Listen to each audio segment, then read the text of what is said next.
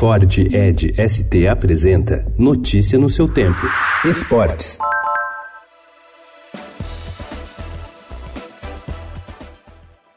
Após faturar o bronze no C2 mil metros ao lado de Erlon Souza no sábado, Isaquias Queiroz superou os rivais, o cansaço e um resfriado e provou mais uma vez que é um dos melhores canoístas da atualidade ao conquistar ontem o ouro no C1 mil metros no Mundial de Canoagem Velocidade. Isaquias ignorou o cansaço advindo das provas no sábado e terminou o percurso em primeiro lugar, abaixo dos 4 minutos, deixando para trás o polonês Tomás Czor, que ficou com a prata, e o francês Adrien Bart, dono do bronze.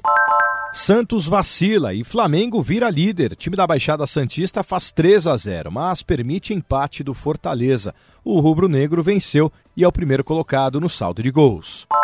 Mais tarde, Corinthians e Havaí na ressacada em Florianópolis. Após cobrança de escanteio de Lourenço, Richard Franco fez 1 a 0 para os catarinenses. Mas Wagner Love pegou o rebote e encheu o pé, evitando a derrota do timão. Final 1 a 1.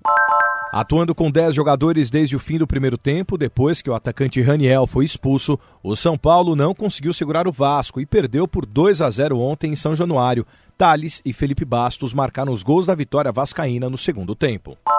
O duelo particular entre o suíço Roger Federer, o espanhol Rafael Nadal e o sérvio Novak Djokovic pelos principais recordes do tênis terá novo capítulo a partir de hoje, dia da abertura do US Open em Nova York. Mas na disputa pela liderança de títulos de Grand Slam, o chamado Big Three terá novos desafiantes: os russos Daniil Medvedev, Andrei Rublev e Karen Khachanov. A estrela do grupo é Medvedev, de 23 anos, que chega ao quarto e último Grand Slam da temporada com o seu melhor ranking da carreira. Ele alcançou o quinto lugar ao derrubar Djokovic na semifinal em Cincinnati. O triunfo abriu caminho para o seu primeiro título de nível Masters 1000, maior conquista de sua carreira até agora. Notícia no seu tempo. É um oferecimento de Ford Edge ST, o SUV que coloca performance na sua rotina até na hora de você se informar.